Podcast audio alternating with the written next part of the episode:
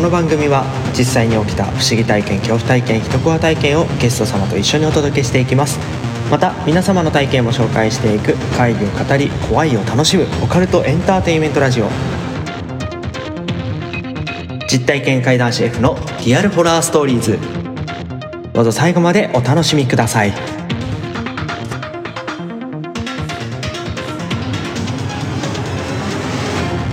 つしおにはびこる。夢か幻かはたまた現実か。さあ始めよう。リアルホラーストーリーズ。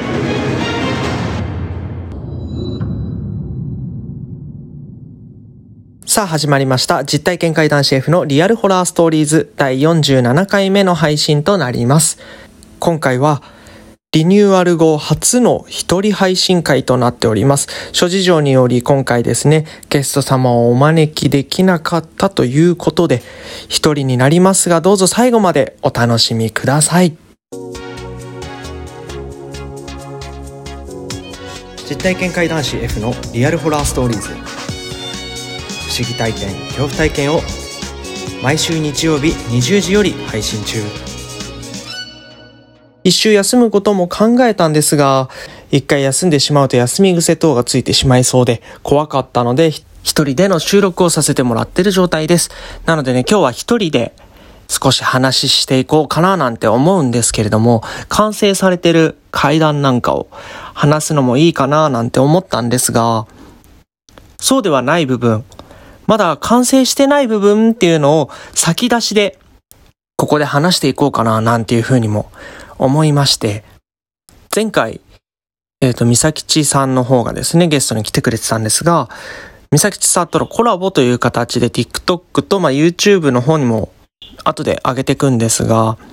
心霊スポットに行ったんですよね。とある心霊スポットに行ったんですが、そこの場所っていうのがダムでして、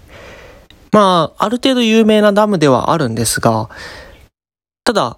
そのダムよりももっと有名なダムっていうのがいっぱいあるもんですから、大したことないだろうなぐらいの気持ちでね、そこ行ったんですよ。結構な時間配信だったんで、そこ滞在したんですけど、橋の上、そのダムの上に橋がかかってまして、橋の上で階段離したりもしたんですけどね、階段離してる時にはもう本当に自分のところには一切何にもなくて、待機してるカメラ側にいる美咲さんの方で、ものすごい音が鳴ってて、誰かが近づいてくるような音だったり、声だったりが、ずっと聞こえてて、いきなり悲鳴上げ始めて、階段中断したりとか、そんなこともあったんですよ。ただ、その中で一番やばかったなーなんていう場所が、トイレ付近と、その橋を渡ったところにトイレがあって、その裏に道が通っていたんですけど、道のところでも、まあライト照らしたりとか、なんか足音が聞こえてくるとかでね、足音来る方にライト照らしたりとかしても、うわ、誰もいない。うわ、今度また反対側から声聞こえてくるって振り返ってライト照らしてもやっぱり誰もいない。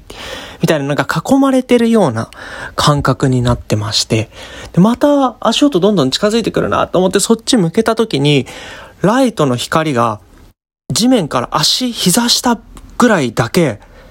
の人の影を映しまして、影っていうかまあ、人の足？白い足だったんですけど、膝下、膝下、膝よりちょっと上ぐらいだったかなっていうような足があってそれが歩いてきてたんですよね。で、うわ、やば、足歩い、足だけが歩いてくるって思って逃げたりとかもしてたんですよ。そんなところもこう階段に使えるかなっていうパートで一応あったんですけど、それよりもやばかったのが、まあ、ちょっとね、ダムなので山の方とかにはあるんですけど、まあ、熊注意とかね、熊出没注意みたいな看板とかがあちこちにあったんですよね。駐車場とかにも貼られてたりとかしたんですよ。やっぱりそういった生きてる動物とかね、熊とかにあった方が怖いななんていうことも話してたんですけど、熊の鳴き声ともまた違うような男性のうめき声みたいな、うおわーっていう声がして、え、何この声って言って、トイレ側をですね、橋の上から懐中電灯で照らしてた時に、そのトイレって入れないように板で塞がれてたんですよね。で、板で塞がれてることから、トイレの前に簡易トイレみたいなのが置かれてまして、男性用簡易トイレ、女性用簡易トイレみたいな感じで置かれてたんですけど、そのちょうど男性用の簡易トイレの前を、あの工事現場とかでね、よくあるような、ああいう簡易トイレなんで、結構な高さあると思うんですよね。なんですが、あの高さよとほぼ変わらないぐらいの大柄の男の人が、もも上げをするように走ってたんですよ。で、うおーって声が聞こえてたところから、それをライト照らした先にそれが走ってきたもんですから、もう慌てて、橋の上の方まで逃げまして、ずっと振り返って見てたんですけど、そのトイレ前からは、先いなくなっちゃったんですよね。その大男。もも上げしているように走ってきた大男の姿を見失いまして、で、カメラでズームにしたりとかして、ライトも絞ったりとかして、遠く見てるんですけど、やっぱりいないんですよね。だから思い切ってまた戻って見たらまた、おーって声だけが聞こえてくるんですよ。で、うわ、どこにいるって思ったんだけど、それ見当たらないし、やばいなって思って、あれがもし本当に熊だった場合、怖いななんて思ったりもしたんで、結局ね、その橋の上から奥にはそれ以降行くことできなくなってしまったんですよね。ちょっとビビっちゃって。そんなね、ことがありまして、これをこう、うまいこと、描写とかをまとめて、熊っていうタイトルとかにして、階段にしたいなっていうふうに考えてるところでありまして。で、なんなら、そっちのパートともう一個の白い足だけが歩いてくるやつも、なんとか描写入れながらで構成できないかなって思って。ただね、一瞬のその足音ついてくるなっていうところから白い足っていうのが多分オチになってくると思うんで、足だけ。ちょっと難しいかもしれないんですけど、そっちでもまた一本にしたいなとか、ちょっと考えてまして、白い足の階段を今後作っていこうかな、構成していこうかなと。作るっていうとね、あの、また違いますけど、実体験なんでね、作るっていうと想像みたいになっちゃうんで、創作階段みたいになっちゃうんで違うんですけど、構成していきたいなっていうのが2個できたコラボになったんですよ。で、前々にもね、あの、春先ぐらいだったかなと思うんですけど、まだちょっと肌寒いぐらいの季節だったんですけど、一緒にコラボしたことがありまして、まあ、三崎地さんの方もね、この前回、前々回と聞いてもらえるとわかると思うんですけど、あの、霊感っていったものがね、結構ありまして、見えたりとかね、感じたりとか、声聞こえたりとかするタイプなんですよね。なので、それもあって、こうちょっと一緒にそういう人といると増幅されるようなこととかがね、多くなってまして、で、自分の方は結構寄せやすい体質っていうのもあって、まあ、うまく、その自分を餌にじゃないですけど、そういうようなね、コラボの形にはなってるんですが、その時も、トンネルで過去に体験した、そういう怪体験、不思議体験みたいなもののフラッシュバックで、そこの場所がここだったんだって紐づいたことがあったりとか、別のトンネルの方では、雲女っていうタイトルを今つけてる階段がですね、あるんですが、それを体験したりとか、そう、雲女に関してはもう、前からも後ろからもずっと声がするなっていうんで、トンネルのか歩いてる時に、何度も後ろ振り返ってカメラズームにしても誰もいないし、なんならカメラ定点で1個トンネルの前に置いてきてたんですけど、そこにはやっぱり声とかは入ってないんですけど、中にいると声が後ろからも聞こえてくるし、前からも聞こえてくる。前もズームにしてライト絞っても誰もいないし。じゃあトンネルだから自分たちの足音反響してんのかなって思って足止めて少し待ってても、それでもやっぱり声が聞こえてくるんですよね。で、どっちどっちどっちってなっても、もう前後どっちからも声がずっとする状態で、もう間もなく出口だよっていうところまで行った時に、なんか、雲の糸が天井から垂れてたんですよ。うわ、危ない、雲の糸あるな、なんて思いながらそのまんま避けて進んでいって、どんどん出口近づいていった時のやっぱり声がするから何回も何回も振り返ってるんですけど、これも、やっぱり人がいなくて、で、どんどん出口近づいて、あ、もう間もなく出るなっていう時に、やっぱり後ろ気になって振り返ったら、ライトが後ろからついてきてたんですよ。うわ、誰かいるじゃんって思って、カメラ置きっぱなしだわっていうことで、声かけたら警察の方だったんですよね。で、警察の方で、戻ってきてくださいっていうことで通報ありましたよって言われて、戻ろうとしてる時に、雲の糸なんかどんどん太くなってて、どんどん下の方まで伸びてきてたんですよ。で、うわ、雲の糸伸びてきてるって思った瞬間に、パンって、靴紐がほどけまして、その靴紐を結び直したりとかして、立ち上がって、雲の糸を見上げた時に、天井から雲の糸の先、白髪のおばあさんが頭から逆さまに出てきてたんですよね。うわ、やっばと思って、でも、そこでいきなり走り出してもおかしいしっていうんで、もう早歩きで警察の方まで行って、で、カメラ止めてって言われたんで全部止めて、職質みたいなのを受けたんですけど、別々、二人のね、警察官の人が来てて、こっちは二人撮影でいたんで、別々で話を聞くことになってたんですけど、トンネル入る前にトンネル横にあった坂道みたいなところあ、階段ですね、を登ってって、ただ、その先、なんか崖崩れみたいになってて行けなかったんですよね。土砂崩れか。みたいになってて行けなくて。でも、美咲さんの方がギリギリまで行ってたんですよ。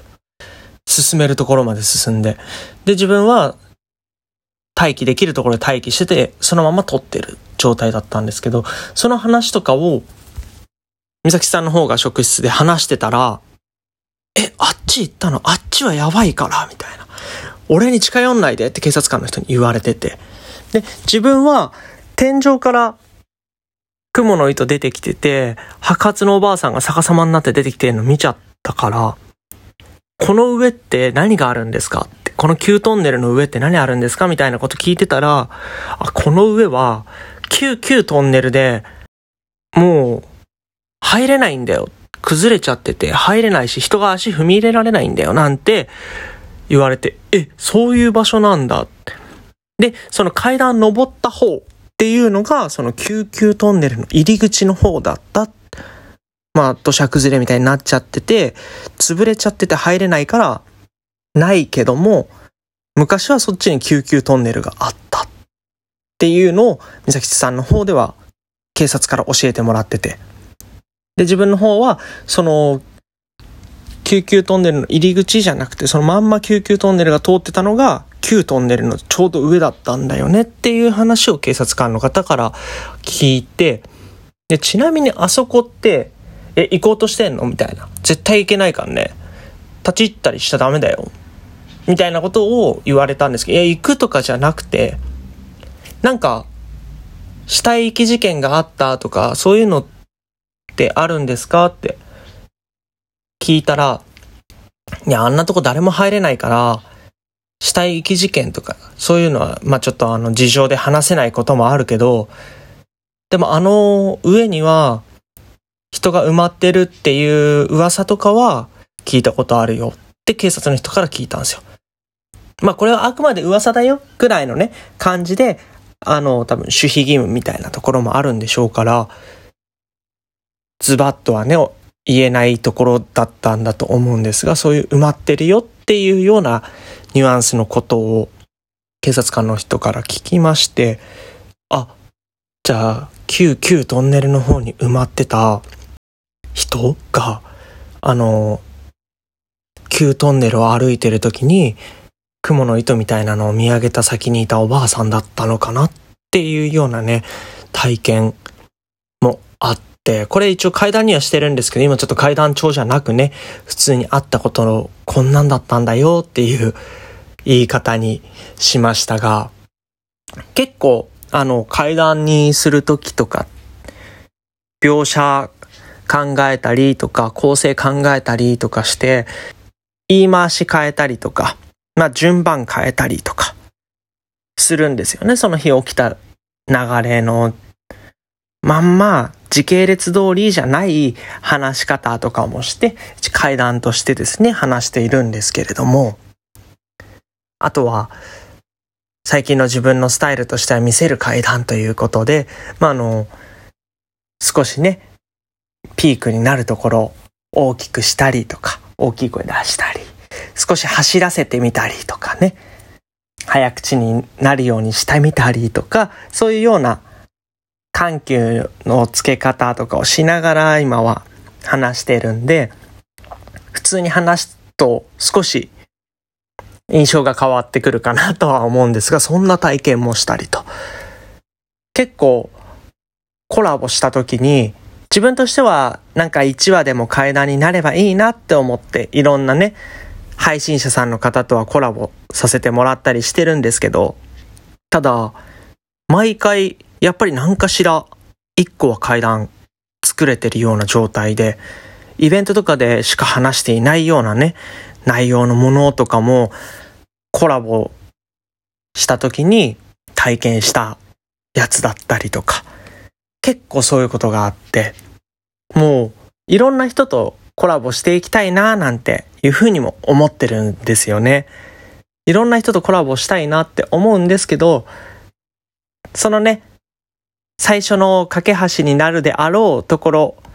このポッドキャストにね、ゲストとして来てもらって、で、一緒にお話しして、で、その後に現地行ってコラボしましょうみたいなね、そういう流れでやっていきたいななんて思うんで、今後もいろんな YouTuber さんとか、あとはまあそういうライバーさんとかですね、心霊スポット行くような配信者の方たちもゲストにお招きしまして、で、自分は階段を収集しにと言いますか、体験しにですね。で、自分がいることによって何かしらこう引き寄せて、配信者さんの方にも美味しいところがあればいいななんてね、思いながらやらせてもらってるんですけど、まあ今後もね、そういう形で、ライバーさん、YouTuber さんとかをね、どんどんお招きしたいなと思っているところなんですが、お聞きの皆様でね、好きな YouTuber さんいるよとか、ライバーさんいるよとか、この人とやってみてくださいとか、そういうのがあればぜひぜひお便りの方いただけましたらですね、その方にお声掛けいたしますので、なんかそういう、この人いいよとかね、この人とやってほしいなとかがあればぜひお便りの方お送りください。あと、埼玉階段ベースの YouTube の方とかでも、最近徐々に徐々に階段上げたりとか心霊スポット上げたりとか、埼玉県の使わせてもらった会場の紹介したりとかね、そんなかしらうちとのつながりがあるところの紹介をしたりっていうこともどんどん進めていってまして、映像でもね、今度は見ていただけるようになってくるかななんていうふうに思ってますので、そちらも合わせてね、チェックしていただけたら嬉しいなと思います。この間の金曜日18時に新しい動画が上がってるんですけど、その中でも一応自分も階段話してて、そこで話した階段っていうのが、まあよく話す、ついてくるっていう話のやつなんですよね。ついてくるっていう話。結構それは割とストレートな描写のまんま、時系列そのまんまっていうような話し方している階段になるんで、もう説明帳で話すと、まあ大学生の時に帰り際に大学終わって家まで帰る時にいつものキロ歩いてたんですよね。うちまで帰る間って、まあ、住宅地を抜けて住宅地の中に大きな工場があるんですけど、その工場の横を通りながら家帰るんですよ。ただ、その工場の横の道っていうのも、車普通に1台ずつ通れるような、そんなに狭い道じゃなくて、そこを普通に歩いてて、車は1台も通ってなかったんですけど、前にはね、あの、歩いてる人とかもいて、普通に夕方で、まだ日が長かったのもあって、見通しも良かったんですよね。まあ、工場の横なんでずっとまっすぐの直線の道なんですけど、ただそこ歩いてたら、後ろから足音聞こえてきて、トコトコトコトコ歩いてくる音が聞こえてたんで、気になってね、あの、携帯越しに見ようとしたり、ちょっとちらって振り返ってみたりとかするんですけど、やっぱり見えなくて、思い切って足止めて振り返ってみたら、誰もいなくて、あれおかしいなって思って、また歩き始めるんですけど、そうすると足音がやっぱり聞こえてくるんですよね。で、やっぱ足音聞こえてきてるよな、ついてこられてるかな。で、その時自分バンドやってたんで、で、バンドのファンの子とかが、こう、つけてきたのかなとか、そういうちょっと怖さがあったんですよね。ストーカーされてんのかななんていう思いとかもあって、何回も何回も振り返りながらずっと歩いてたんですけど、やっぱり誰もいなくて、まあ、壁、工場だし壁に自分の足音跳ね返って聞こえてんのかな？とかも思いながら歩き続けてたら、肩ガシって掴まれて、ものすごい力で掴まれて、引っ張られたんですよね。その勢いで、半身、後ろ振り向いてしまって、後ろ振り向いて、え、誰もいないじゃん。今の何だったの？って思ってたら、足音だけが自分の横歩いてって、自分の前歩いてって進んでいく足音だけが聞こえる。うわ、何だったん？あれ。なんでわざわざ自分の肩引っ張ってまでって思ったけど、その日バイトあったんで、まあ、すぐ家帰って、今着てた私服脱いで、バイト着にね、着替え直そうと思って姿見見てたら、肩に手で掴んだような赤あざ、指3本で掴んでるような赤あざができてて、うわ、あれ本当に肩掴まれてたんだっていうような体験をしたんですよね。で、まあそこの通りっていうのが交通事故が多くて、結構1年に1回とかは事故があって、警察来てたりとか、花束が添えられたりとか。で、久々にこの間実家帰ったらまた壁の色塗り替えられてて、事故があったりとかすると壁の色を変えて分かりやすくしたりとかするんです。人が歩いてるの分かりやすくしたりとか、そういう風にしてるんですけど、それでも事故が起きてしまう場所。しかもその通り、ずっとまっすぐなんで、そんないきなり飛び出してくるとかもないから、交通事故に遭うのがおかしくないって思う通りなんですけど、何度も何度もあるんですよね。でも本当になんでわざわざそんな通りだからかもしれないけど、そんな通りだったとしても、肩掴んでまで足音の人は抜いていったんだろうなって感じた体験だったんです。そしてね、まあ、階段のオチとしては、その通り沿いにはまだ、うちの実家があるんですっていうね、終わり方にしてるんですけど、まあ実際に今もそこには実家がありまして、で、これ、まあ、後日談っていうか、後日じゃないんで別話にはなっちゃうんですけど、自分が中学生の時にそこの通りで自転車こいで、もうすぐ家だなって思って走ってたらいきなりハンドル、その時 T 字のハンドルの自転車乗ってたんですけど、T ハン1個グリップが抜けて、いきなり抜けたもんだから両手で掴んでるやつからこう片手に強制的に力がかかっちゃうんで、ハンドルグーって曲がって腹に刺さってそのまんま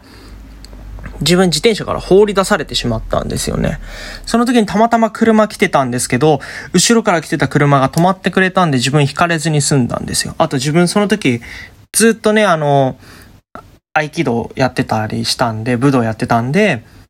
受け身が取れて、そのまんまゴロゴロっと反対車線、反対側までね、反対の白線近くの方まで受け身で回避できたっていうのもあったんですけど、それでまあ一応止まれてくれてたりもして、大きな事故にはならなかったんですけど、あれもその通りだったし、因果関係あるのかな？それで事故して死亡事故が多いのかなとかも、ちょっと考えさせられるようなね、体験をしてる場所なんですけど、グリップが抜けて自分のお腹に T ハン刺さってきて、飛び出して、受け身取って自分免れました。ってなった、その自転車、別に引かれてるわけでもないし、まあ、もちろん転んではいたんですけど、鉄のパイプの部分、ハンドルの鉄のパイプの部分が自分に刺さったとはいえども、そんなにグニャって曲がる ?T 班だよこれっていう異常なね、もう T 班が L 班になってるみたいな感じの曲がり方してて、それももしかしてこう自分がぶつかった衝撃自転車が倒れた衝撃だけじゃないのかななんて思うとより怖いなっていうような、そんな場所にうちの実家はありますというね、そんな状態ではあるんですけれども、それも同じような場所なので、その通り沿いの場所なんで、いつも話してるついてくる。と、そっち、もしかしたら、因果関係あるのかな？事故との因果関係もあるのかな？死亡事故が多いこととの因果関係もあるのかな？なんて思っております。もうね、間もなくエンディングの時間となりますので、最後に告知の方だけさせていただこうかなと思います。10月の21日土曜日、埼玉階段ベース主催のイベントが埼玉県比企郡時川町にあります時川ベースさんの方で13時から日中のイベントになりますね。行われます。この定期イベント、えっ、ー、と、10月21日に次行われますので、まだ時川ベースさんの方に遊び来たことないよっていう方、ぜひぜひね、遊び来てくれたら嬉しいなと思います。これ、YouTube の方にも時川ベースさんの紹介と上がってますので、そちらも合わせて見ていただけたら嬉しいなと思います。そしてその翌週、28日の土曜日と29日の日曜日、埼玉県熊谷市にあります、アズっていう駅ビルがあるんですが、もう駅直結のビルなんですけども、そこに入ってます、プレイスコーヒーさんの方で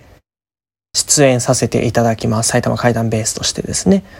で、このイベントに関しては熊谷市内で行われている熊谷ハロウィンっていったイベントに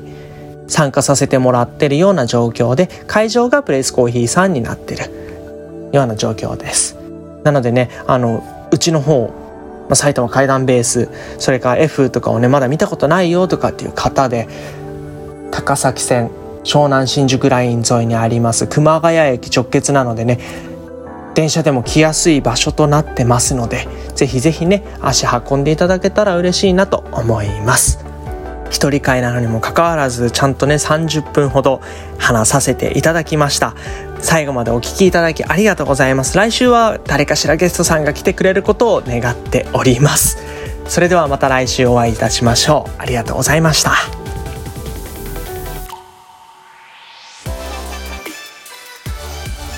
リアルホラーストーリーズでは不思議体験恐怖体験一コア体験トークテーマや番組の感想などメールまたは DM にて受け付けております。概要欄のリンクページより飛べますのでどしどしお送りください。